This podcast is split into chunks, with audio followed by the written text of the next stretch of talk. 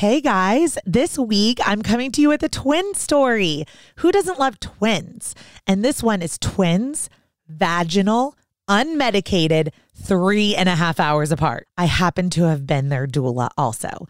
So Kelly and her partner Justin come on to talk all about their fertility journey, their loss, and then getting pregnant with twins and what it was like to really fight and advocate for a vaginal, unmedicated twin delivery with hours apart between baby A and baby B is a really exciting and fun birth story. If you know someone who's pregnant with twins, will you share this episode with them?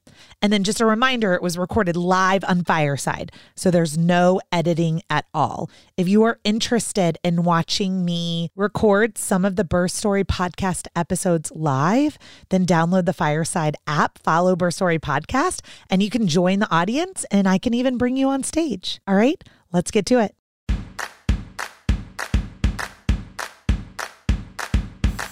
What does a contraction feel like? How do I know if I'm in labor? And what does a day of labor look like? Wait, is this normal? Hey, I'm Heidi. My best friends call me Hides. I'm a certified birth doula, host of this podcast, and author of Birth Story, an interactive pregnancy guidebook. I have supported hundreds of women through their labor and deliveries, and I believe every one of them and you deserves a microphone and a stage. So here we are. Listen each week to get answers to these tough questions. Birth Story, where we talk about pregnancy, labor, deliveries, where we tell our stories and share our feelings. And of course, chat about our favorite baby products and motherhood. And because I'm passionate about birth outcomes, you will hear from some of the top experts in labor and delivery. Whether you are pregnant, trying desperately to get pregnant, or you just love a good birth story, I hope you will stick around and be part of this birth story family. Hey guys, before we get started, I just want to jump on and remind you about Birth Story Academy. And if you are listening in the window from December 1st, 2021 to February 1st, 2022, pre sales are going on now for 50% off. So 50% off, it's 98 bucks. 98 bucks. You get a copy of the Birth Story podcast. You get downloadable um, digital birth affirmations. You get all the birth planning templates and you get my 20 module course. Like, this is a great deal. My private doula clients pay over $3,000 for this. So for $98, jump into my private Facebook community. There's already about 100 people that have joined. And on February 1st, we're going to dive in when class begins. So it's an online childbirth course. You take it at your own pace. There's 20 modules. It's taught by me, a 17 year veteran birth doula with a less than 7% cesarean rate. And I am going to teach you everything that you need to know and every decision you need to make about your hospital birth so that you too have the best chance of having that low, low cesarean rate like all of my doula clients enjoy. So I hope I will see you in class. You just go to birthstory.com, click on Birth Story Academy, and use that code Birth Story podcast for 50% off if you're in that window. Prices go up February 1st. Goodbye, Waitbot. Yay! I love the clapping. Okay, let's turn on our videos. Turn on video. All right, let's see how I do this here. Click on the little thing that looks like a flag in the bottom left hmm with the yellow circle, and it'll just say turn on video.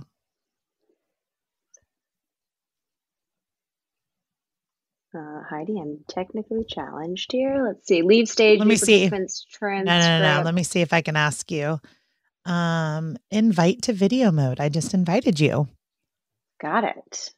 Perfect. That's easier. See, I'm learning fireside too. Yeah. Hey, top knot headband. I know. How's Pretty it going? Pretty good.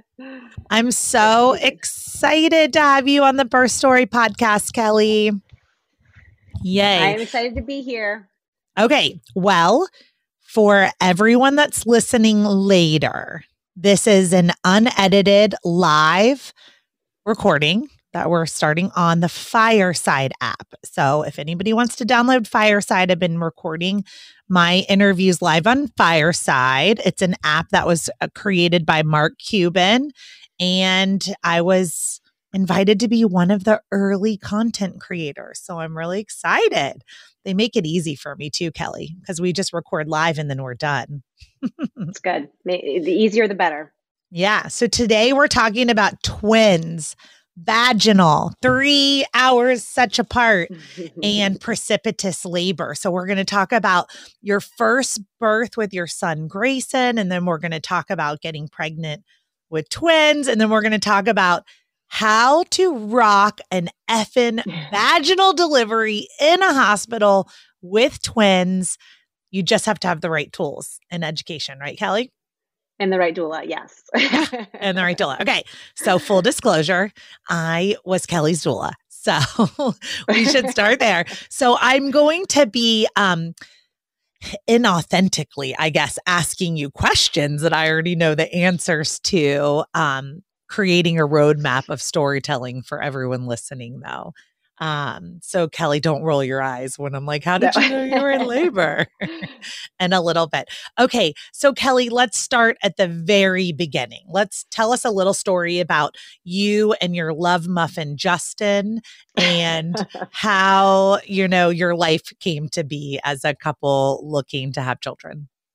Yeah. So, um, I'm 41. We live in Charlotte, North Carolina, and I met my husband in 2012, Justin, at a bar. It's not an exciting story, but um, so we went and got married in 2016. We lived in Charlotte, moved to New York City for a little bit, moved back to Charlotte. Um, and after we got married in 2016, I think we waited two and a half ish years and decided it was time to start trying for babies. He was ready to start right away. I needed more time. But uh, when we started trying, we got pregnant the first the first time and unfortunately had a miscarriage. Um, and then it took about nine months or nine months, nothing happened. So then we went and see, sought help. Um, and we did fertility treatments. So we just had to do two IUIs. So we were pretty lucky from that perspective. And then I got pregnant with my first son, Grayson. Um, I guess it was 2019. And he was born in May of 2019. Yeah. Okay. Let's go back. So you okay. spontaneously get pregnant. Mm-hmm. First try. First try. How long did you carry for before you miscarried? About 11 ish weeks. Kelly, that's far. Yeah. Yeah. It was, it was one of the darkest and hardest things that I personally have been through. And I know a lot of women who unfortunately have experienced that as well, and if not even later. So it's um it's a lot more common than people realize. Is it on the table for me to ask you some questions about it? Sure. Okay. Um, how did you find out? That I was miscarrying? Yeah. Um, I was at work actually and um, started bleeding and called the doctor and they said just monitor and if it gets heavy or um, thicker or anything like that, call us back. And that's exactly what happened. So it just progressively got worse. And they brought me in for an ultrasound. And I just went right from work. I was silly. I don't know. I, this was pre COVID. So Justin could have co- come with me. But um, I was just like, no, I, I don't know. I'm just going to go straight to the doctor instead of going home and picking him up. And then, yeah, I went there and found out that um, there was no longer a heartbeat. So, was the gestational sac still inside of you? Yes, gestational sac was still there. So then we were scheduled for a D and C, I believe it is, the following day. Okay, the following day. Because mm-hmm. did they give you the option to just keep kind of contracting and miscarrying on your own?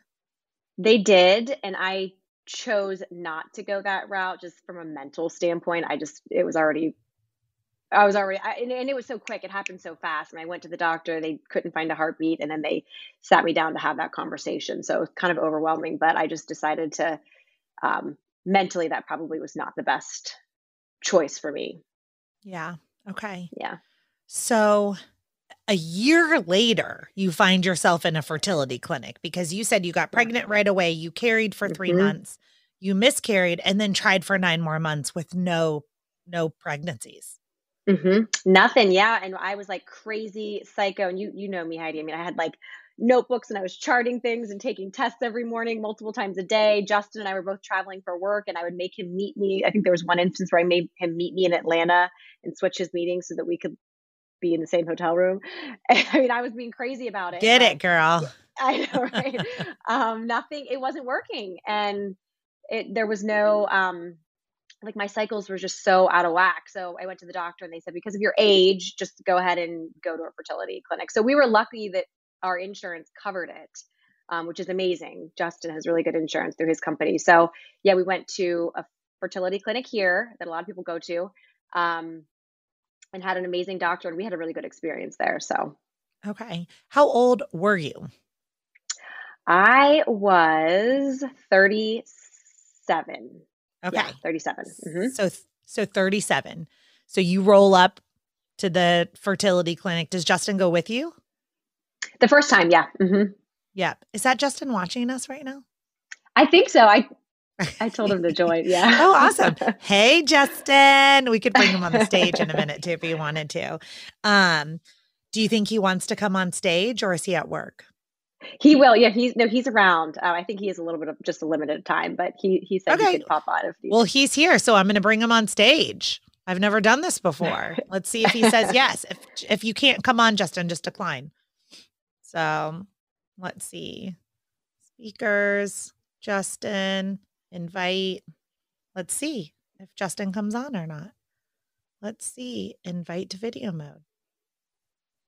Because I was just about to ask you this question about going into this fertility clinic with Justin. So, yeah. Justin, are you on? Can you hear us? Oh, Boom. there he is. there he is. This is so cool. Hey, Justin, thanks for being on the podcast again. Justin was on the um, Daddy Boot Camp episode like eight, two years ago. I think We're on mute. Yeah. yeah. Don't worry, Justin. It's just live TV. I don't know how to unmute him.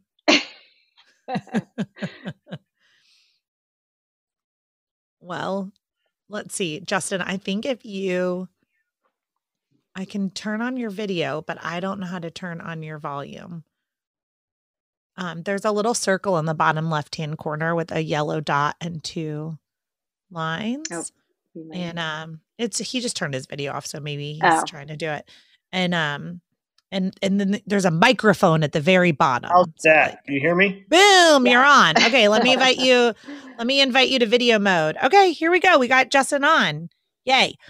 So, Justin, I was just asking um, Kelly, she was about to walk me into that fertility clinic nine after nine months of trying after a miscarriage. And I was just asking her the question, did Justin go with you? So that's where we're at in this part of the story. So, Justin, were you there? I was. Yeah. Okay. so you guys said, Kelly, you said you did two IUIs. Mm-hmm. But a couple you, times. I, you went a couple times? Yeah, we get the fun experience of going, you know, a couple of hours before and sitting in that lovely weird room by ourselves with the weird 1980s TV. It's, it's a great experience. Oh, okay. Yeah. I heard it's like a cattle call where they like yeah. don't give you an appointment time and they just tell you to be there at six in the morning.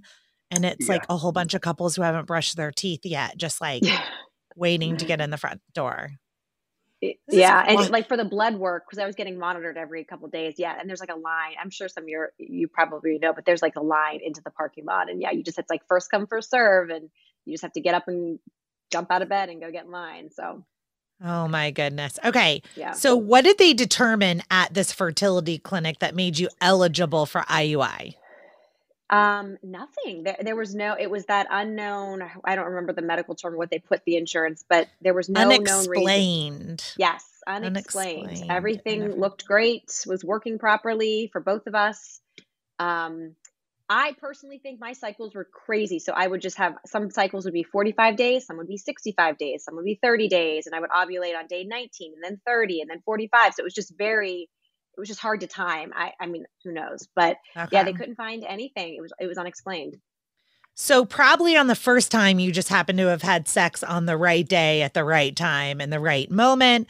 And yep. then for um Grayson, we just had to facilitate, you know, yeah, this, this this meeting, you know. okay. So you said two IUIs. So did the first Yep. one fail? yeah, first one failed, and then the second one thankfully worked. So it was Okay. pretty painless, all in all, compared to you know obviously what some women go through. Okay. Justin, how would you describe your experience at the fertility clinic? Um, when I was with Kelly, it, it it was great. I mean, the doctor was phenomenal. We loved him. Um, but when I had to go by myself, it was it was weird. I don't know how to say it. Yeah. Yeah. Like it, To deposit a sample. yeah, it's like you're basically going there. Yeah. There's this bathroom you go into that they tried to deck out, but it's still a hospital bathroom. Let's be clear about that. And there's this 1980s material they give you, if you will. And, you know, you walk out and there's like all these moms and grandmas and future mothers sitting there and they're all looking at you like, I know what you just did. I'm like, oh, God, get me out of here. Oh no. I think I would need like AirPods and then like Kelly on FaceTime video or something like that. You know what I mean? know like what? they should facilitate like some sort of like video chat to make that go like a little bit faster, easier. yeah. A little uh, help, if you will, Heidi. yeah, just a little bit of help. Okay. So, um, so now I sort of remember like you, we said this worked via IUI the first time, but I remember specifically Justin saying, like, well, we decided to have sex anyway. We did. So, like- he swear, yeah, he swears up and down that this happened the old-fashioned way because we did have sex right after. I think they told us to. I think they The- tell the- you. I can't.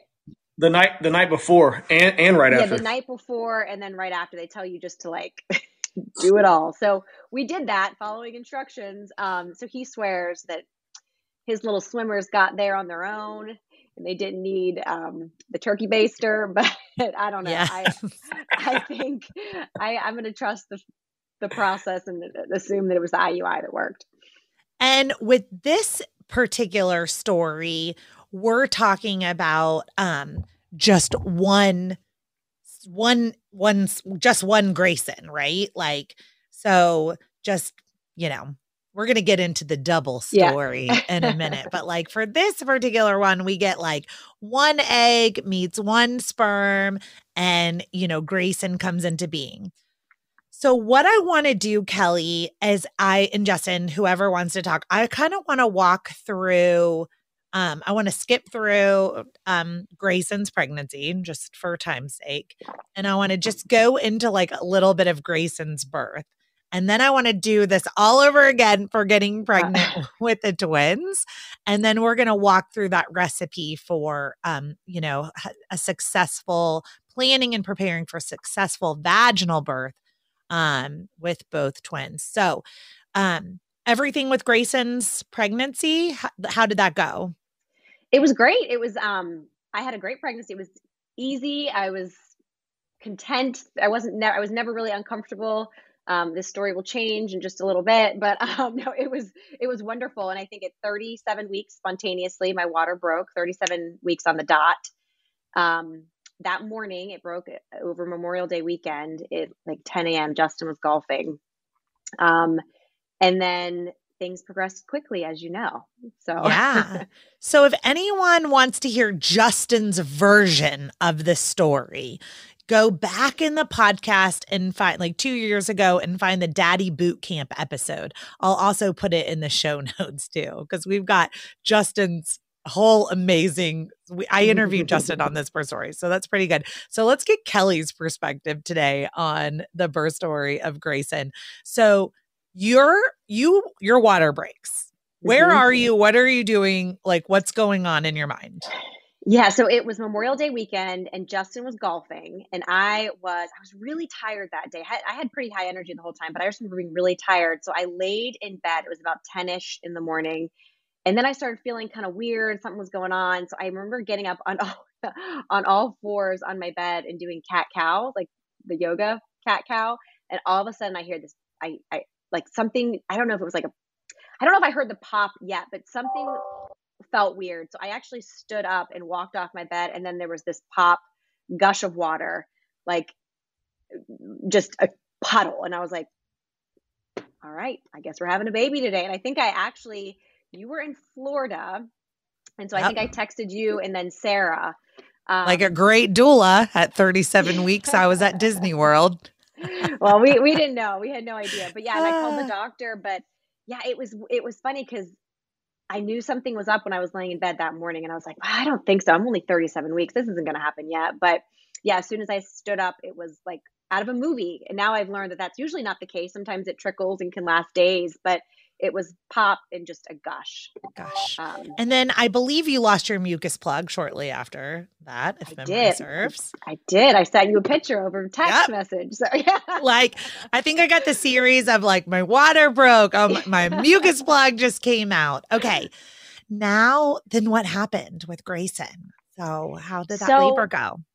Because yeah, I wasn't the, there. Um, I know. No, well, the nurse triage said basically come in, and knowing what I had learned from you and your podcasts, I, I was like, I'm not ready to go in yet. We know we have some time. Things aren't progressing. So I did call Justin and tell him to come home immediately. And you can listen to that podcast because he was on the golf course and like running people things over. I don't even know. Um, but he got home and we had the bags packed, car ready to go. And then we were just kind of waiting and it was funny. I started, I, I just, in my mind, I thought I had hours and hours, possibly days. It was my first baby. I had never gone through it before. Um, and I was just getting progressively more and more uncomfortable as the day went on. And we were like sitting there trying to watch a movie, and I couldn't even sit on the couch. I had to keep moving. I had to get on my, the, you know, the labor ball. I had to like really focus on my breathing. And I was like, this just doesn't seem right. Like, why, why am I in this much pain already? Because it was about I'm gonna have to mute Justin. I know he's causing a ruckus back there. Oh, sorry. I'm like Justin, mute it. No, I'm just kidding. He's back. All right, he just had to get more comfortable. Justin just had to get more comfortable. He's getting anxiety thinking about thinking being about, on the golf yeah. course and having to like, you know, we got him antsy and we got him moving. Okay, but Justin gets back. Yeah, so we ended up, and now I'm backtracking. So we did go to the hospital about one 30 ish and they checked they said yep your water's broken. Um, and we just they, they tried to admit us and we i remember talking to you we said no we're going to go home and we want to labor at home as long as possible. So we just signed a form told us what to keep an eye out for since we were leaving um, and then we went back home. And then that's when things started to pick up quickly and i was sitting there thinking like why is this we have hours right? We have days like what is going on? Um, and i started timing my contractions and realizing that you know this was getting more painful something wasn't right. I think i was in contact with you a couple times.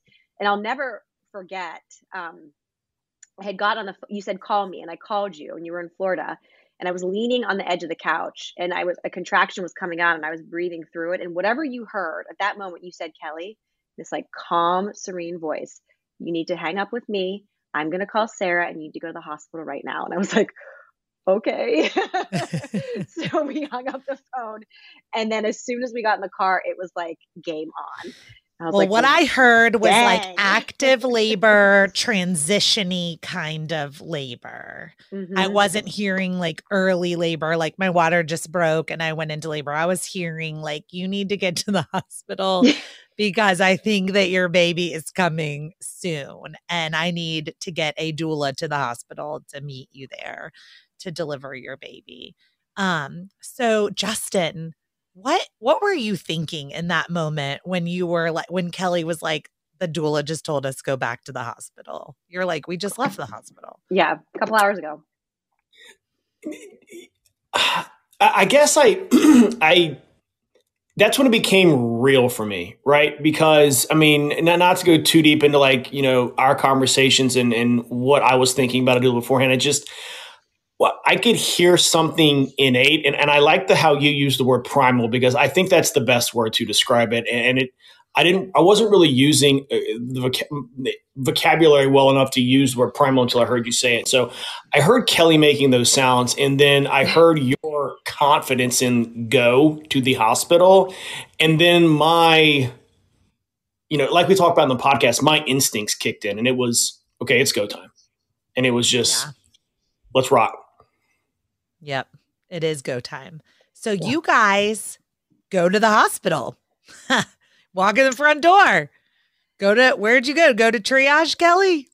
Yeah, we went. Well, they had just seen us, so and we had called no, maybe we didn't call. I don't remember. We mm-hmm. parked. We put we parked our car and put the flashers on, and we never actually parked the car until after Grayson was born because that's how fast everything happened. But so we went up, and I think they sent us. They got us directly to a room. Um, it was directly across from the desk where you check in, and it was like a madhouse. I just remember it was so frantic, and I remember thinking, I'm going to vomit everywhere. I like, where, what is going on? Because I think this baby's coming. I had the urge to push even walking from the car up to the the station where we check in and i think the like the room wasn't ready and the nurses were kind of like well she was i just I, I, get the sense that they were like she was just here there's no way that she's actually in labor and um yeah i remember i remember feeling like i'm gonna throw up i need to push this baby out get a doctor in here now justin was like running around trying to get a doctor in and then finally he came in and checked me and said yep you're ready to push and it just happened it just happened so fast. Like I, I blinked like and I feel like, yeah, I mean, it was three pushes later and he was born. Um, so we went to the hospital at like one ish 30 and I think he was born 530. Um, and we had gone home in between, obviously. So it just, so you went at like 1.30, went home, was mm-hmm. like, talk to me. And I'm like, go back. And he was born at 5.30 p.m. Mm-hmm. So really, really, really fast. Now, yeah. my memory of that day is that I had sent another doula, Sarah from Sage Mama Doula, to be who is your backup doula. And Sarah's texting me going, Heidi, they're not responding. And I was like, well, they're probably having a baby then if they're yeah. not responding. like, like they'll let you know when they have a baby. And and I think Sarah was able to go up and see you after she was Grayson yeah. was born. But so no doula. So I'm going to transition this with like funny, not funny, but I kind of Justin comes on the podcast to tell his story and I he was like buy one get one free and I was like oh. yeah 100% like like no doula made it to your birth like for sure you'll never pay for doula services again. Like don't worry about it. Okay?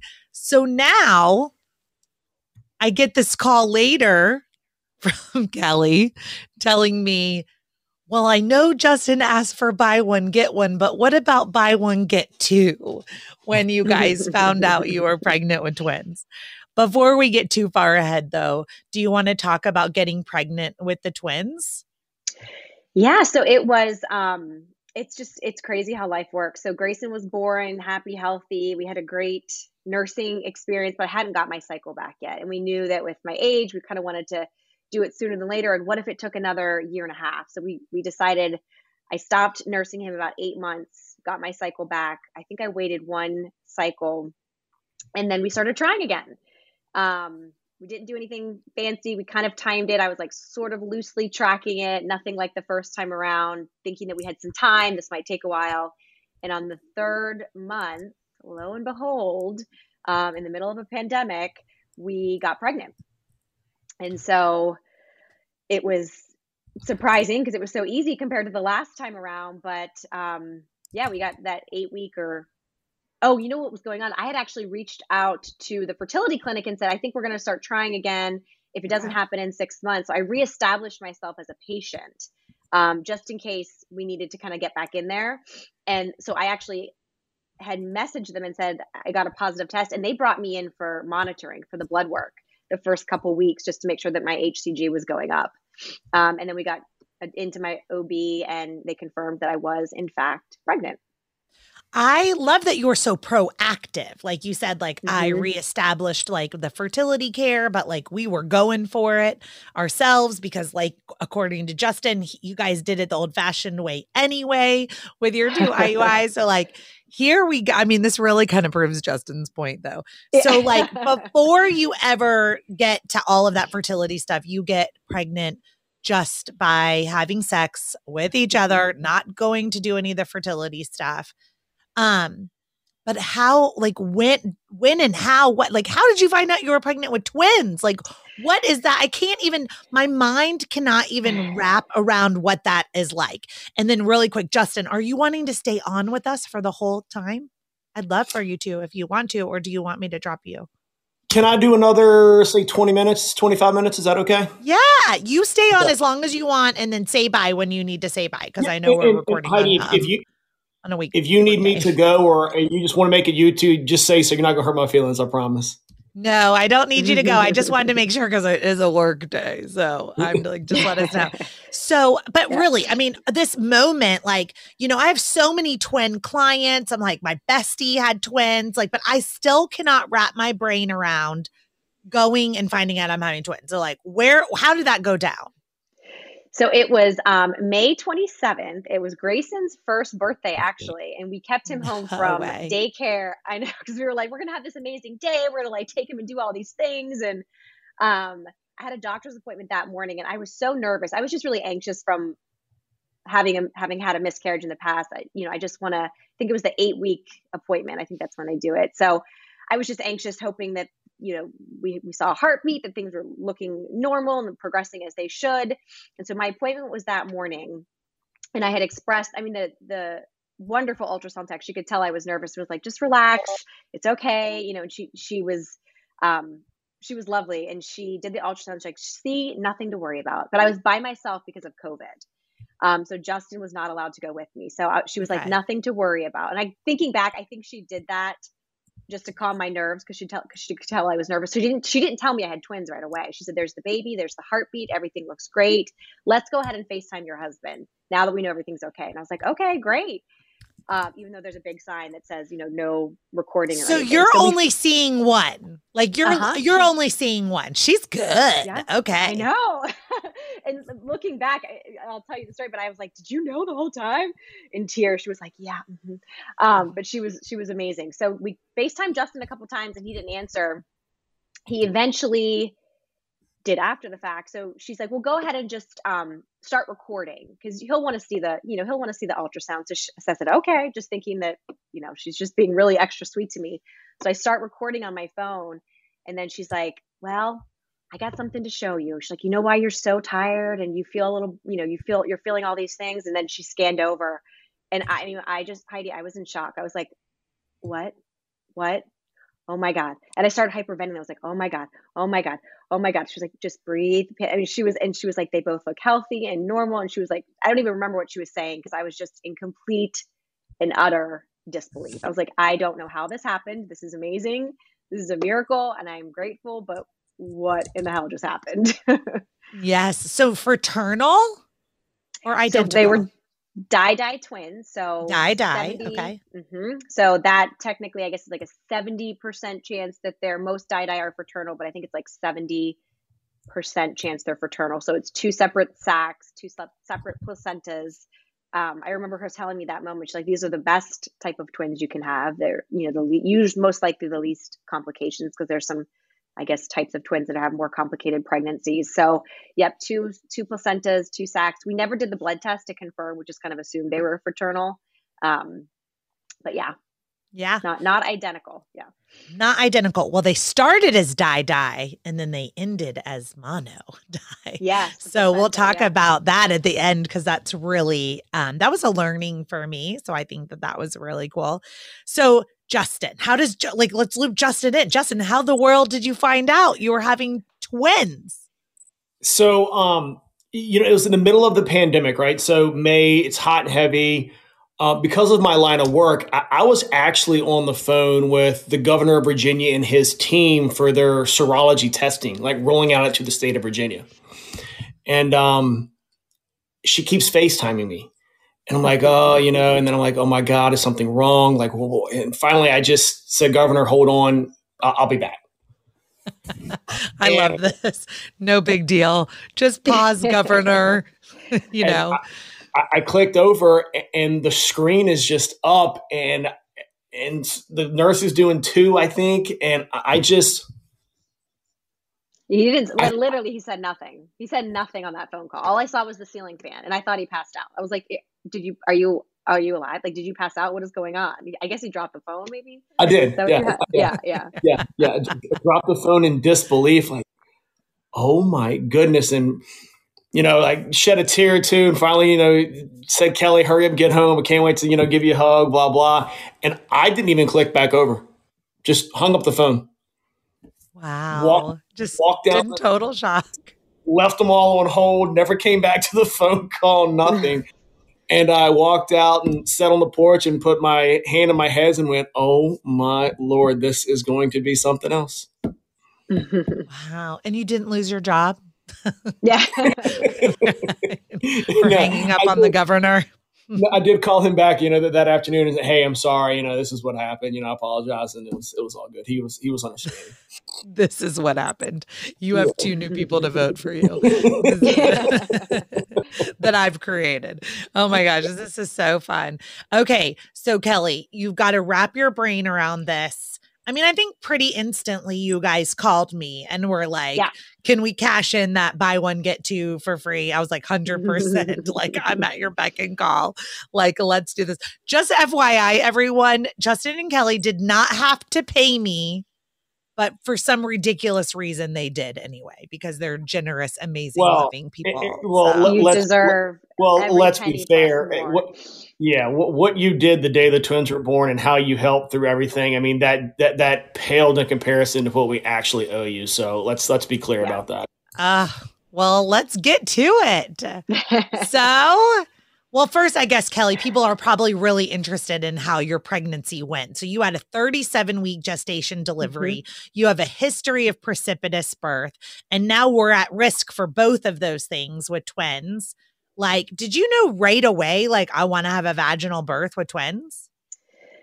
I mean, that was, I mean, my, that was my, my hope. I mean, I was open to anything and knew that we had to do what was best for the health of the babies. Um, I know with Grayson, you know, my, I, I lucked out because it was so fast, but I knew I wanted minimal to zero intervention if possible. And that's the same that I wanted for the twins. That was important to me based on a lot of the stuff that I had learned from you and your podcast. And, you know, I, I was I was scared of a C-section to be honest, and I was scared if we start making doing one intervention and then the next would happen and the next would happen and I would end up with a C-section. So that was my my goal was a unmedicated vaginal delivery for the twins. I didn't know if it was possible, but that was my goal.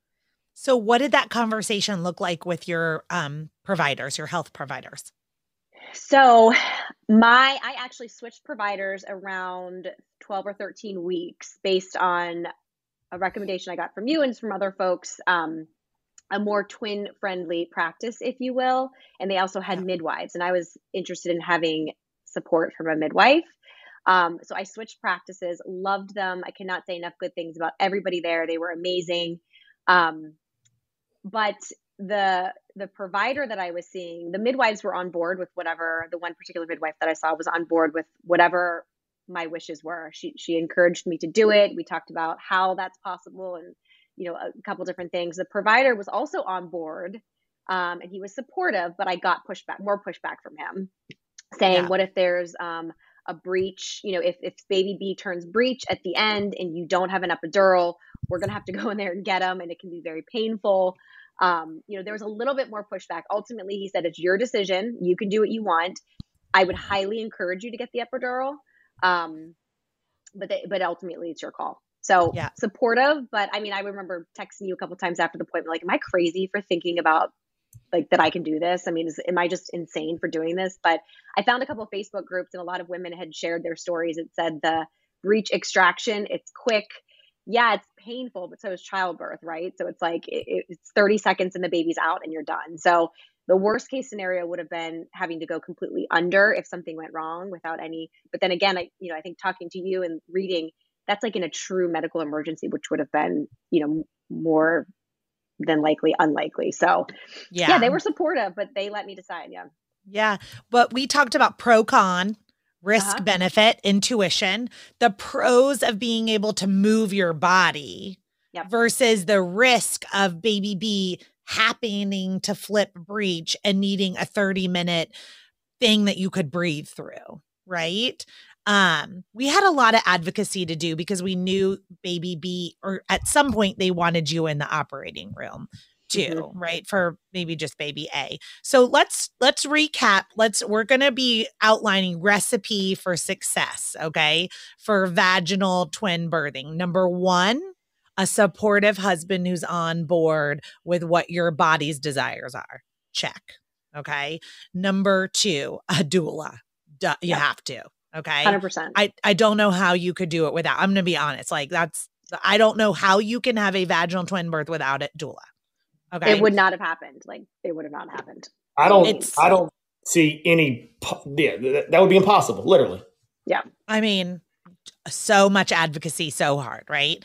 And then 3, what you heard Kelly say, we switched providers, right? Like I had to have that tough conversation to be like our best chance at a vaginal twin birth is at this practice and even mm-hmm. at that, you hear all the pushback and advocacy that had to go on with what I would consider to be like the premier place for the highest chance of achieving that. Right. So the, we're starting to get that recipe, right? We're advocating, you're joining these Facebook groups, you're educating yourself, you've got the right team in place. How, you're tiny, Kelly. How in the world did you carry twins? I mean, I was pretty uncomfortable. I was, I treated it like a freaking marathon though. And I mean, Justin thinks I was crazy, but I was like chiropractor, body worker, yoga. I was like trying to stay active. I was trying to do all these things. I mean, it was night and day compared to Grayson. Um, I, I think at the end when my mucus plug started to fall out, you were basically like, bed rest. Like you have to like you have to basically just keep your feet up. Gravity is a real thing. Like you got to slow down. And so I did for the last several weeks, but I I think I gained like 40 pounds, but um I mean I was just it was just I was just uncomfortable towards the end and I, I honestly don't know how I would have gone much longer than 35 weeks really. But um when did you lose your mucus plug? Because I remember like as a non-medical professional like I put you on bed rest. Yes. Yeah. You like, said yes. I'm like, I know how you birth. I know how quickly you birth. I know how early you birth. Like, please get on bed rest. Please slow down. Yeah. I think it was about 32, 30 or 32. I can't remember exactly, but we went in and they said, obviously waters hadn't broken or anything. And that I, that, you know, this could happen for weeks, months, even. Um, it wasn't a big deal. And it wasn't like the first time around like the whole darn thing fell out. It was just small pieces. So, basically after that i went on like a modified bed rest like i stopped walking or you know i basically worked laying down in my bed for the last couple weeks but yeah i want to say like 30 to 32 ish somewhere around there my notes say 32 was for mucus what, plug. Okay. Yeah. Yeah. Um, but I remember also when we talk about bed rest, we think about I also had talked to you about pelvic floor rest. So like mm-hmm. not having sorry Justin, but like not having sex, like not exercising, like really kind of like keeping the pressure off of our pelvic floor. Did did you adhere to that? uh yeah, that that stopped a while before 32 weeks because I was so uncomfortable. Um, so big. There was, know, there so was hard. no problem there. Yeah, no, we did. I mean, yeah, we took it. I took it. I was panicked. I was like, I just don't want these babies yeah, I don't. I want to keep them in as long as I can. So I like, and I'm a rule follower, so I like followed your instructions to a T. well, and there's so there's a lot of prostaglandins in the seminal fluid, and yes, so it's yeah. just you know that can soften your cervix, and you know the like those are great for people that have one baby and are 41 weeks along. It's like not a great recipe at 32 weeks when you're losing losing your mucus plug. So we know everything's already softening and opening. Okay. So your both babies are head down? Like how both often babies, are they checking you? Yeah, so I was doing maternal fetal medicine basically every at towards the end every other week and then in between I had an OB appointment. So and I was I had just started to do the fetal monitoring where you sit there for a while. I'm not sure what it's called. They were both head down. Um, and so I was getting checked basically every week. Um, and they had been head down. They had flipped, I think they one had flipped, they were transverse at one point. Um, but yeah, both head down, which awesome. helped our cause, obviously. Yeah, it did. But you were, like you said, you had the recipe though. You were going to chiro, you were doing yeah. body work. Like you were literally doing everything that you could do to set yourself up for success. So, Justin, at this point, what are you preparing for? Like, is this all about finances? Like, bring me into like twin dad world. And did we know the assigned sex like at this point? Yeah. We did know the assigned sex. Yes. We yeah. found okay. out at 18 weeks. So you knew like I'm about to have three bros in this household. Correct. Right. Okay. So, Justin, from like dad perspective, like what in the world, like what's going on at the end for you? I mean, I, like really not much. I mean, Kelly is so organized, such a good mother, so well prepared. She just doesn't miss anything, right? So I'm just, I'm literally just trying not to annoy her, trying not to get in her mm-hmm. way, you know, making sure that, you know, that, something easily doesn't annoy her, like stupid dishes being left or laundry, or just making sure all the stuff like that is ticked and tied around the house. Like, just trying to be helpful and not annoying is probably would be the best way I would describe it. I mean, she was so well prepared. She had everything taken care of. It was just, you know, doing my part basically is what I would concentrate on. And, and of course, doing whatever I have to, um, you know, to, for, for her discomfort. I mean, I, I think, uh, honey, what the last, I think month or two, I bathed Grayson because it was too uncomfortable for you to, you know, to get down on the floor in the tub or it, just stuff like, like my that. belly couldn't I couldn't like reach over with my belly. Yeah, just whatever was like that that I needed to, to, to pick up and do, I did. That, that's yeah, that's really it, Heidi. She she's she's got always got everything handled. Yeah.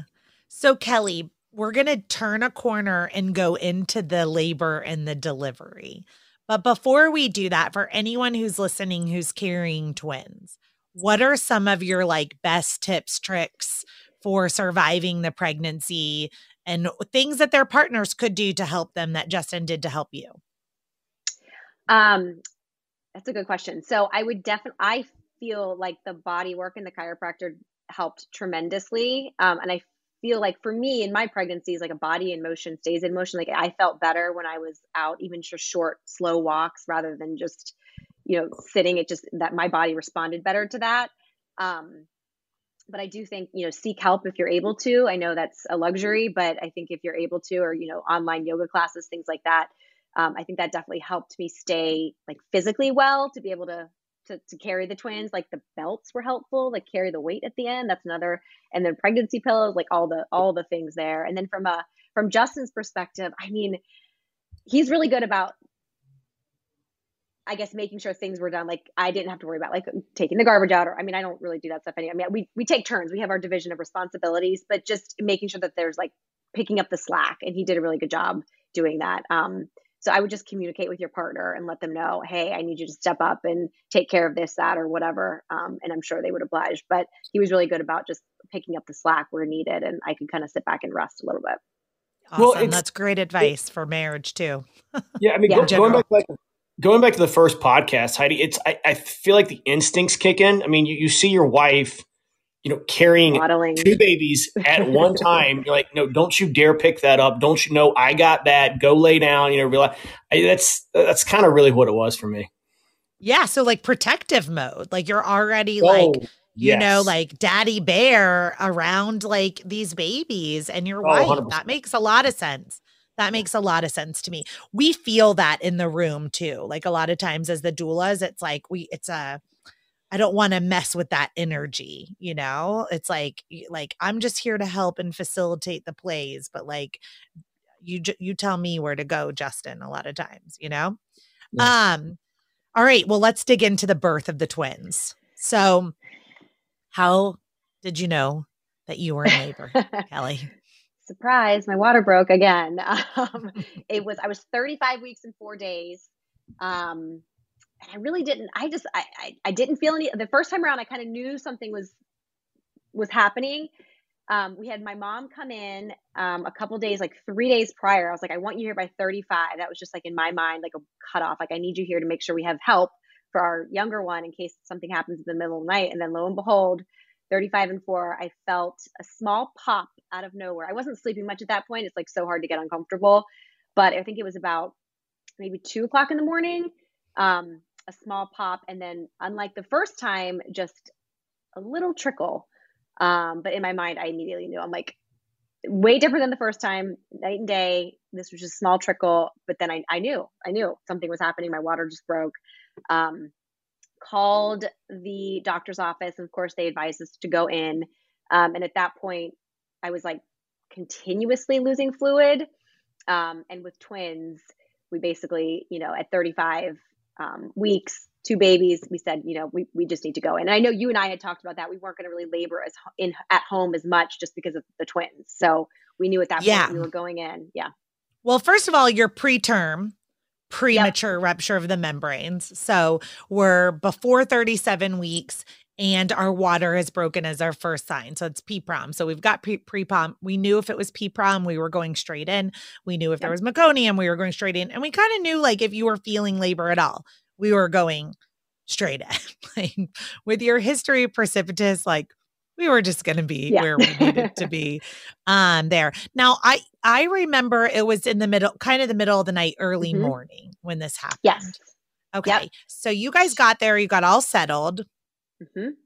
and was it it was just baby a's water was broken only partially broken. Yep. And they actually had to do like two or three tests to confirm that it was actually amniotic fluid. They, it took several tests for them to even confirm that because it had just like torn, I guess, like partially. Um, okay. But we went to the hospital at four. I think we checked like checked in like four thirty ish in the morning. Yeah.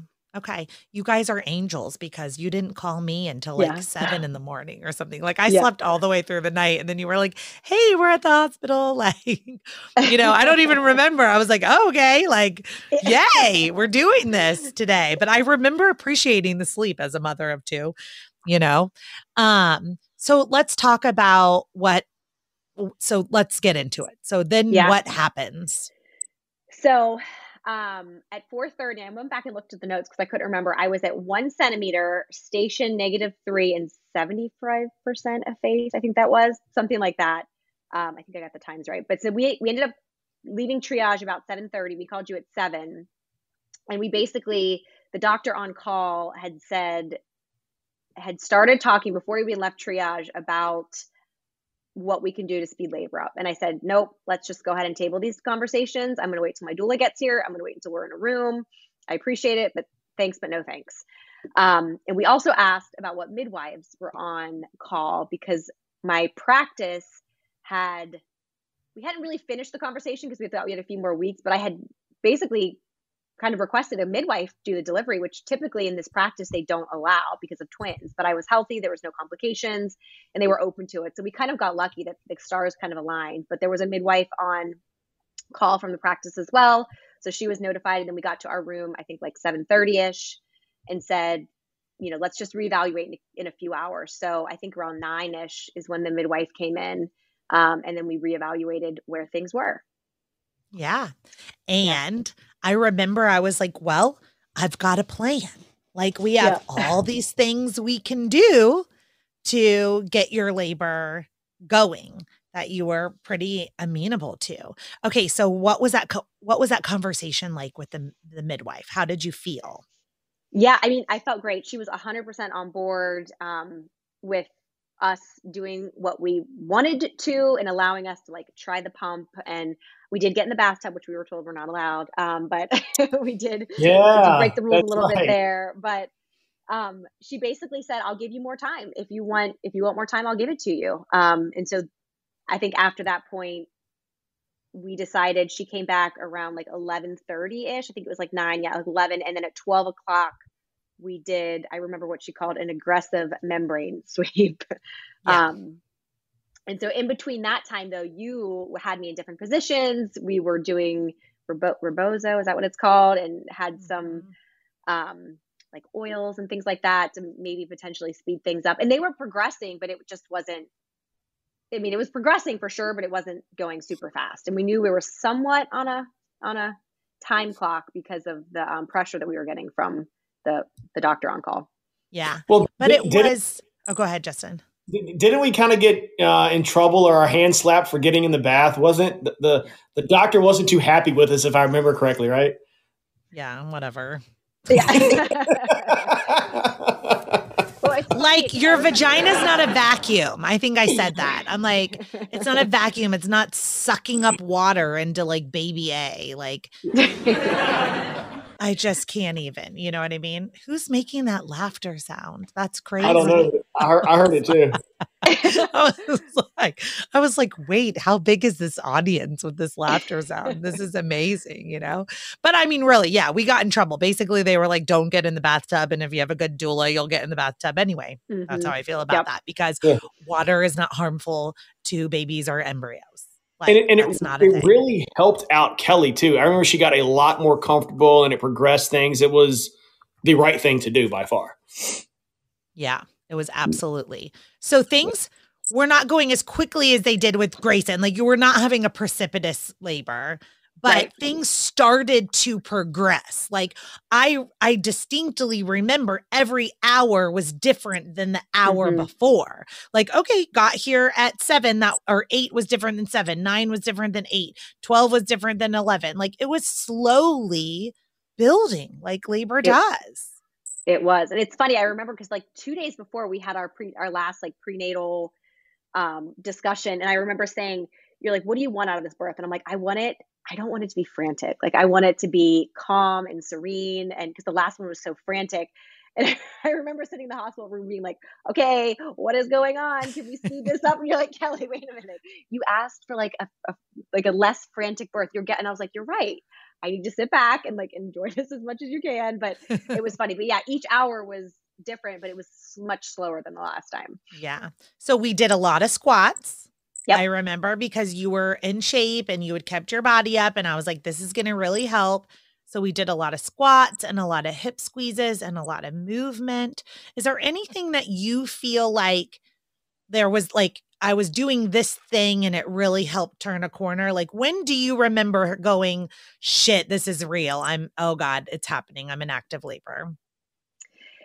Um, well, so I think around I will say this baby B, there were some things that you were doing that I was like, yeah, what in the yeah. world is she doing? But for baby A, there was nothing. I think it was just like a more of a steady progression. And so I think it, around like an hour or two after the membrane sweep, they did rupture the bag, the my baby A's water fully um, ruptured, fully ruptured it, um, yeah. and then things picked up.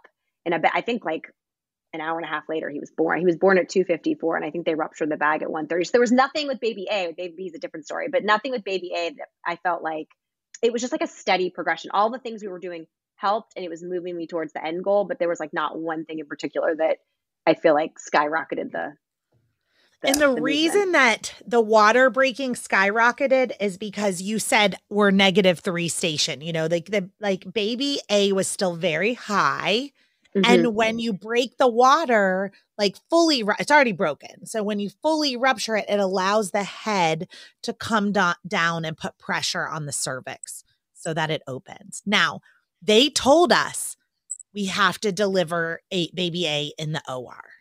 But mm-hmm. if everything goes okay, we can move to back to the labor room for baby B. Great. I was like, I'm taking this very serious to the highest level of advocacy. I'm like, they say it, it's happening.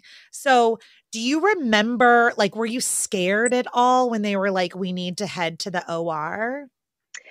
I mean, it was definitely intimidating because, I mean, again, just so different than the first time around. I remember feeling, and at that point, I was just, I, I mean, I was in a lot of pain, obviously, without any type of epidural or any or any kind of intervention um, it was just it, it was a little intimidating because they they wheel you in and you know everybody has to put on the outfits and the hair the net the head things and you go in and there's you know i'm sitting there contracting and i see all these people and lights and it's just a very different environment. So i definitely i don't know if i was scared um, but i was kind of like intimidated and a little bit anxious. I just was like unsure.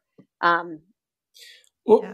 it, it was a little it, it was a little kind of WTF when you walked in because there's literally 38 people in that room. You're like, what are all y'all doing here? You know, like, come on. At least that was, I feel like that was kind of the reaction we had because there was literally what, 11, 12 people in that room when we got in there? Yeah. I remember thinking that too. Like, we're just having a baby. Yeah. Like, yeah. everyone assembled. They've got the whole like just in case uh, yeah. assembled you know, and um, which is great. I mean, that's why we're birthing in a hospital, but it is it's right. a very small operating room. I mean, it's yeah. not like it's not like a big operating room. And so we all kind of smushed in there. I was thankful as a doula. Um, doulas are not guaranteed to be in operating rooms across the country in the United States, but with good advocacy from the parents requesting that they don't want their doula to leave their side, I was able to be in there with you and thank goodness. Yeah, um, yeah. I was going to say. I was going to bring that up that you, I, I feel like, and it was so funny the whole day. And our midwife was awesome. We were like, okay, this is what's happening. She was like, okay, let me just, let me check with the powers that be. And we were like, okay, yeah, this is what, this is what we're to do. And we told her, you're coming in. And she's like, I have no problem with that. Let me just, let me just check. So I feel like going in there with that, knowing you, you kind of have to just own it and be your own advocate and have that, you know, I think it helped the way we approach things. Yeah. And you approach things like, I'm not sick. I'm right. not a patient. I'm a Correct. client and I'm yep. about to pay you a lot of money. so you better get those ears open and listen. Um, I really loved that um the confidence that you guys both brought to that birth and to that OR. So we get into the OR, it is go time. There is an OB in there to oversee, but the mm-hmm. midwife was able to come to help for delivery. And it, you didn't push for very long. Yeah, the first one I don't think it was the first. I don't. Time, I, I hadn't. Yeah, yeah, the first time. Yeah, the first. There, it was. It was pretty. It was pretty fast. I mean, I was in. The contractions were hard. I was in pain. I was like, "Let's do this. Let's go. I want to. You know, I want to be done with this." Um, but you get in that zone, and you're just like, you just kind of black out. But yeah, it wasn't. It didn't. I didn't push. I don't even know how many times I pushed actually.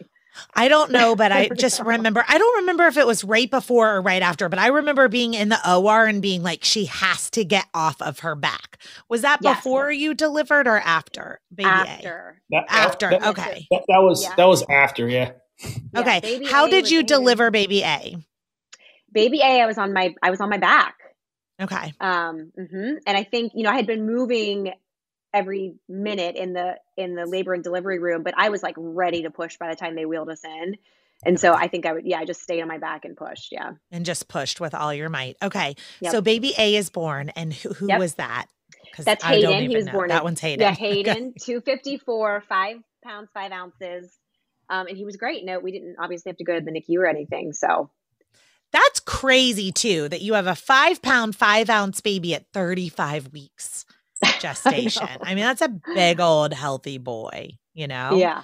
Okay. So now I remember this whole thing going on with like the delayed we wanted delayed cord mm-hmm. clamping, mm-hmm. but it's like that's an interesting kind of thing when you're you're waiting on baby B and and then they're assuming everyone in the room including me everyone is assuming that you're going to push baby A out we're going to confirm baby B is head down and baby B is going to come out Justin, is that what you thought was going to happen? Yeah, I thought well, after Hayden came, after Hayden came out, I was like, oh, another easy one, no problem. We'll we'll be done with this in ten minutes. I, I kind of felt the same way. I was like, me too. Go Kelly, go yeah. Kelly. This is awesome. Like you're this amazing birther, and here comes B. So they they take Hayden and then they mm-hmm. bring Hayden back to you. And I have this video, and God help me, I hope you share it someday on the Birth Story Podcast Instagram because it is like my favorite birth video of 17 years. You are in the operating room, you've just delivered Hayden, and he's nursing at your breast. And you're still having labor contractions and now they're asking you to push baby B out. And I'm watching this video like I mean I'm watching it in real per, real life. i mean but in I've since seen the video a hundred times more than I've seen, you know, experiencing this in real life. There's no there's no words. Like there's this you're seeing a woman in her full full power more than I normally see a woman in her full power with one baby. Like you have just birthed a baby, you are nursing a baby at your breast, quietly soothing and cooing and comforting this baby. And then the next contraction hits and you are pushing with all your might. I mean, I've never seen anything like it. I I couldn't. I Justin, how how do you feel about that moment? I mean, it's you know, you, you you marry your wife and you don't think you can ever love her any more than you do at that point, and then just like life happens and you you you see her do things and see what she can accomplish and moments like that I mean, I don't want to jump ahead. I'm going to have to run here in a minute. Like how what she did, what she did inside of three hours, like it's just, it's like damn, like unbelievable. Yeah, unbelievable. I, I don't, I don't know if there's, I don't know if there's words in the English language like to really describe the feeling, Heidi. I, I don't, I, don't know. I don't know either because I experienced something that day, like or witnessed and experienced something about the the power of a woman in the human body that like I don't get to see every day. And right. and, and regular childbirth is astounding, you mm. know? So I don't know, but I do remember. So Justin just alluded to the next 3 hours. It would mm-hmm. be 3 hours until baby B was born. So basically we started over but there's a lot there's a lot that i want our audience to hear about advocacy and movement and why it was so imperative you didn't have that epidural kelly i mean and how it, a successful vaginal birth occurred three hours later but it's pretty rare to birth that your twins three plus hours apart you know so at I, some point i tell uh, i'm sorry heidi go ahead Oh no, you no, go, I was, Justin. I want some water. I was going to say, I, I, tell anybody that will listen that, that, that my wife has had three natural births, two out of the three of which were twins, and, and I just I love seeing people's faces because like your your wife did what? I'm like, yeah, that's my wife. Yeah. Mm-hmm. Don't mess with her, man. She will yeah. burn you. Remember that, Justin. She will burn you to the ground with a fire. Okay, so my my hey, recollection. Oh, go ahead. I, I feel Justin, like, I feel like I'm going to miss the. I feel like I'm going to miss the best part. I've got some serious FOMO over here right now because I really want to hear the rest, mm-hmm. but I, I'll listen to it later. Yeah, well, we love you and you were there in real life, so yes, yeah, you, you got it So you know the story. All right, Justin, honey, drop off. You. Honey, I love you. Heidi, I love you too. Thank you again for that day. You will never be forgotten.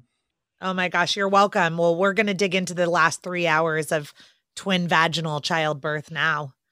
I can't so wait Kelly, to listen to it. I can't wait to yeah. listen to it later. Take care. Thanks, guys. Thanks. Bye, Bye. Justin. So, Bye. Kelly, we just left off. You're laying there. you're you're nursing Hayden. The pressure waves, the contractions, they're coming, and they're like. Pu- I remember every, everyone, yeah. including me, were like, "Push." Yeah, I was like, okay. and we probably did that. I mean, I look back and I think we did that for too long. We probably did that for 45 minutes. I, I, honestly don't even remember how long it it was. I, I, I just remember people telling me to push, and I was in such a weird daze. Like again, like nursing Hayden and like still contracting. That I was like, okay. I, I mean, because I never in my mind thought my biggest fear was a breech extraction. My biggest fear was baby B would flip and they'd have to extract. I just never in a million years thought babies could come that far apart and that I would be doing this all over. But he was at a station zero. I went back to look at the notes and yeah, we were pushing and pushing. And I think we just realized like he's not coming. Like this baby's not coming right now. He's just not ready. You know, a zero yeah. station is still very high. Your cervix is clearly complete. I mean, it was right. already open. Hayden is open. But having baby B then, whose water was still intact, yes. tuck their chin, push their shoulders in, engage your pelvis. I mean, sometimes that's their own unique journey, as it was with baby B, whose name is Hudson. Okay. Mm-hmm. So with this goes on for far too long. As your doula, I will go back and tell you I I wish I would have intervened a little bit sooner, but like I think we all thought like the next push is yeah. like the push, you know, where that that water, baby B's water is going to break or whatever. Now mind you, your the umbilical cord for yeah. baby A is hanging out of you. So they've cut uh-huh. the cord, but this is like I want people to know with twins like what you're going what's going on here or di di. So at the end the placentas will actually fuse. So even di di the placentas which are, they kind of ends up looking like two hearts, right? Or mm-hmm. a peanut or something. But they end up fusing. But so the umbilical cord the placenta and the umbilical cord for baby A are still up there attached to baby B. Okay, so we've got this umbilical cord hanging out. Kelly's trying to nurse. The next contraction's happening. You're on your right side, and we're making her. We're we're coach pushing you. We're making mm-hmm. you push. Okay, but I don't think. I think at some point we said, actually, doctor, yeah, yeah, yeah, who I love, mm-hmm. said, Do you feel yeah. the urge to push? Yes, I remember that. And I said no. said no i'm only pushing because you guys are making me push and then like as your doula my heart's breaking in half and i'm like okay great then get off of I, I said get flip over like get yeah. on your hands and knees like somebody take this baby so mm-hmm. justin takes hayden i'm like we got to get hayden out of the way and i'm like get over here on your hands and knees and maybe about 10 minutes we do that and then i start saying can we get out of here why are yep. we in the or why are we in the OR? Goodbye, OR. I mean, I think I said it over and over again. And everyone was really like nervous to leave the OR. It surprised mm-hmm. me. I wouldn't say there was like pushback, like, no, we're not going to leave the OR, Heidi. That wasn't happening. It was more like, we've, I got the feeling that they've never actually left yeah. the OR. Did you get that That's, feeling? Yes, 100%. And Justin and I talk about it all the time. It's like you took command, like, and again, it goes back to that advocacy. It wasn't like, can we leave the OR now? I don't think this baby, it was like, we, we're going to leave. We need to leave. She needs to go back to labor and delivery. She can't, you know, she's, this baby isn't going to come out in here with these lights and these people. We need to go. And I don't, there was no pushback. You're right. It was more like, yeah, I, I, I believe, I think you're right. Like they just were like, we, I, we, this doesn't really happen before, but you took charge and were like, we need to, we're leaving. We're going to take her back. Yeah. And they were yeah, like, that, okay that was my whole feeling as I just yeah. thought like, um, this is really interesting, but it feels like what we're about to do, which they said we would do, they've never actually fucking done that before. Right. You know, exactly. F word live on fireside. Sorry, everyone. Um, so we, d- so like Kelly said, I took charge the mm-hmm. midwife, the doctor, everyone was on board. Everyone was on the yeah. same page. I think ever, someone just needed to say it out loud. Like, yes. she needs the lights off. She needs a toilet to labor on. She needs to squat. She needs to walk. She needs all these 1,200 people away from her. And she needs, like, basically Hayden to know Hayden's okay, like with Justin. Right. So we yep. leave. So we mm-hmm. leave. Mm-hmm. We're like, bye. And it was probably like an hour. I would guess we left that I would guess we left the OR around 4 p.m., about an hour after delivery. Yeah. Yep. It probably. was it was a long time in there. Okay. So then yeah, I loved I mean, it. It's crazy. I just I mean it's such a it's such a blur, but it's, it feels like it was just yesterday. But yes, yeah, so we got back to the labor and delivery room, the same we were room we were in. It was such like a mental mind F. I won't say it because we're live on Fireside, but to see, like, I couldn't hold my baby. Like, I couldn't hold Hayden. Like, I saw him for, I don't know, 15 minutes, and then I had to give him to Justin. So I was sitting there, like, I remember leaning over the bed, you know, contracting with an umbilical cord hanging out of me. Um, and I'm watch and was sitting there watching Justin with the baby, and I'm like, this, like, what is going on right now? Like, is this baby ever going to come? And I know you had me in all different kinds of positions, and I think there was at that one point you asked earlier like, was there anything that you felt like was pushing things along? And whatever you were doing when I was on my side in the bed, I feel like every time you put me in a particular position, like a big surge would come, and I was it, it, every single time it was like one step closer to being ready to push, one step closer to being ready to push, and it was just I just don't know how to describe it. I, I, just I never in a million years thought it would it would be that long. And I think at one point I looked at you and was like, I I just need a C section. Like you just need to get this baby out of me. This is we're starting over from scratch. I just did this. I thought I was going to push a baby out, push another baby out, and be done. I geared up mentally to do this, and I did it. And now I have to do it again. Like what is going on? Um, but yeah, you and the nurse, the amazing nurse, were looking at me and being like, Kelly, you're so close. You can be like, we actually cannot physically do a C section right now, but you're so close. And then, yeah, I think he was born at five, five eighteen. Yeah. Hudson came. Yep. So right now people are like, well, what did I do? What was that? Yeah. Thing? Okay. So we did, we labored on the toilet.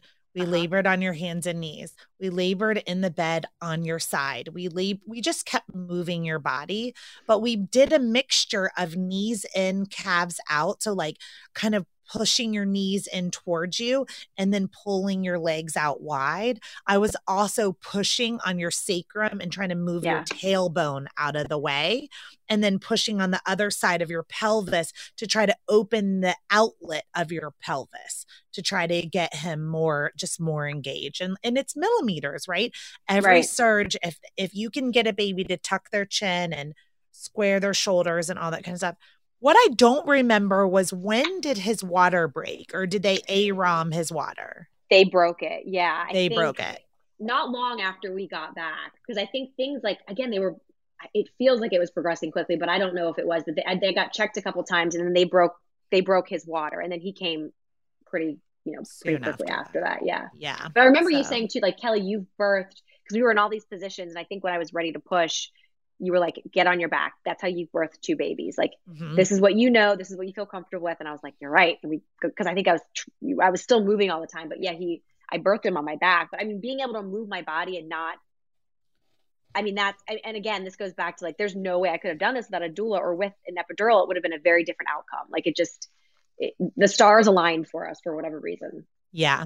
And I want people to hear this. This is really important. It's okay to birth on your back it's not okay to push on your back for three hours. Right. Right. Yeah. Like it was great for Kelly for three hours to squat, walk, move, sway, lay, rest, all the things. And then she found her power for those last couple pushes on her back. That's okay for you to find your power, right? Because by that point, we've already opened the outlet, the head is coming, right? To get to that point, though, we need movement. Whether you have an epidural or not, we need movement. Right. Kelly, completely unmedicated, three hours in between the births of your mm-hmm. sons. You go from having a precipitous birth, which is typically once you have a precipitous, all are precipitous, to then having a, you know, an all day, basically a 12 hour labor for your twins, yeah. you know, um, it completely night and day differences. I am yeah. so proud of you. Thanks. so we do delayed cord clamping. Yeah. Mm-hmm. You get all the things. The one giant placenta that is fused yeah. together comes out. That was the surprise for me is I didn't realize they always typically always fuse together. Yeah, I didn't know that either. I, I have a picture of all, a picture of it and it's like ginormous. But yeah, yeah, I didn't know that either. Cause I was like waiting for like Hayden to be born and then Hayden's placenta to be born. Like, I don't know what I was remembering in my mind. I mean, I've had a lot of the placentas fused before, but I didn't realize. I remember the doctor saying, Oh, yeah, Heidi, they like almost always are fused. And I was like, Oh, great. See, I learned something new on all the births. so if you're carrying twins, here we go. You'll probably end up with one big old placenta in the end. Did you do placenta encapsulation? I did. Mm-hmm. And then do they charge you more money when you have a big old two placentas yeah, versus one? I think it was a little bit more. Yeah, I think it was. Okay. But I haven't, I got like a ton of pills. Yeah. I was gonna say because I feel like it's probably a ton more work in yeah. capsules because yeah. it's it's so much. Um, what why did you do placenta encapsulation? Um, I did it with Grayson, and I felt like, um, you know, I talked to my doctor about it, and they said, yeah, you know, if, if that's something that's that you're interested in. I felt like for me, I was, I, I was an overproducer milk for both children. Um, so I don't know if it had anything to do with it, but it did help. Like I feel like it helped stable my mood. Again, I don't know if there's no medical, you know, I don't know how many research papers have been done about this. I felt like for me personally, it helped with mood and milk. So that's why I did it again. Yeah. Placentas are really hard to study, right? Yeah. Because you there's not how do we really do a study? Every single placenta is completely different. Every right. single mom is completely different. Every baby is completely different. So how do we like this placenta and what it's what it contains is going to be completely different than the next placenta and the next placenta. So it's you know, research is one of those things that just remains anecdotal, right? Right. We have studied things like iron, like the consumption yeah. of placenta pills with iron, but I mean, it's really hard when you don't have placebo controlled the same placenta over and over again to do a good clinical trial. That's just not, it's never going to happen. Right. Yeah. I, mean, I feel like even if it was a placebo effect, like my mind I mean, I was really lucky that I didn't have any, you know, I think I had a little postpartum blues with the twins just because it was a really hard time with two newborns, but I don't, I think it was more situational. I don't just being stressed. Like with Grayson, I had like the perfect, happy, you know, great postpartum experience. Um, so I think I attributed it to the pill. So maybe it was placebo effect, but I was like, well, if it worked last time, I'm going to go ahead and do it again. So yeah, I totally blame everything good on my placenta pill. Yeah. I was like, they're amazing. I had so much energy. All the things went perfect because of my placenta. You right. know, it's so good. Okay. Well, Kelly, thank you so much for sharing your birth story today live on Fireside and on the Birth Story podcast. Before we go, I ask all of the guests to share what is your favorite baby product or mommy mm. product, um, especially with twins. So if someone's pregnant right now, they're, they're finding out we have three sets of twins in the um, My Doula Heidi and Doula Differently birth community for 2022. So we're really excited for our three upcoming twin births. So, what do they need to add to their registry? Oh gosh, for twin births, there were three things that saved us: the Twin Z pillow. Mm-hmm. Um, the table for two was was critical, um, and we still used that, and we don't use it anymore, but we used it up until almost a year. And then there, and I don't know the name of them. I got them. I ordered them from like a UK site, but they are bottle. You put the there's like a it's like a scrunchie with like a little pillow, um, and it's like a it holds the bottle for them. So when I was like pumping, they could it would basically prop the bottles, which you're right there. So I know you're not supposed to do that, but um, they market them for twin moms, and they were amazing. So I, awesome. I don't know the name of it, but I can send it to you. Okay, yeah, let's find out. Yeah. And I'll put a link to all of Kelly's favorite go to baby products in the show notes. So um, Kelly, we actually had an audience on Fireside today, which is amazing as this app is growing. And so thank you to everyone who joined and listened today. And um, Kelly, this will broadcast out onto all the podcast players probably in a couple of weeks too. So thank you for being on and for everybody listening. And I hope you'll share about Fireside, download the app, and join me each week as I interview um, everyone live about their birth stories. And that was really fun that we got to pop Justin on as a speaker too. Yeah. So yeah. Thanks, Heidi. I appreciate everything. This was fun and like you're amazing. We love you. So I love you. Well, thank you for choosing me and for sharing your story here as well for other moms. We'll talk to you soon. Happy holidays. Thanks. You too. I hope that you enjoyed this week's episode. And before you go, I would love to see you in class at Birth Story Academy. As a reminder, you can use code Birth Story Podcast to get the course for $98 between now, whenever you're listening, and February 1st. Pre sales and that discount ends, price doubles. So, hope to see you in class.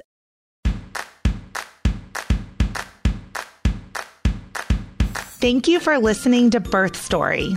My goal is you will walk away from each episode with a clear picture of how labor and delivery might go, and that you will feel empowered by the end of your pregnancy to speak up, plan, and prepare for the birth you want, no matter what that looks like.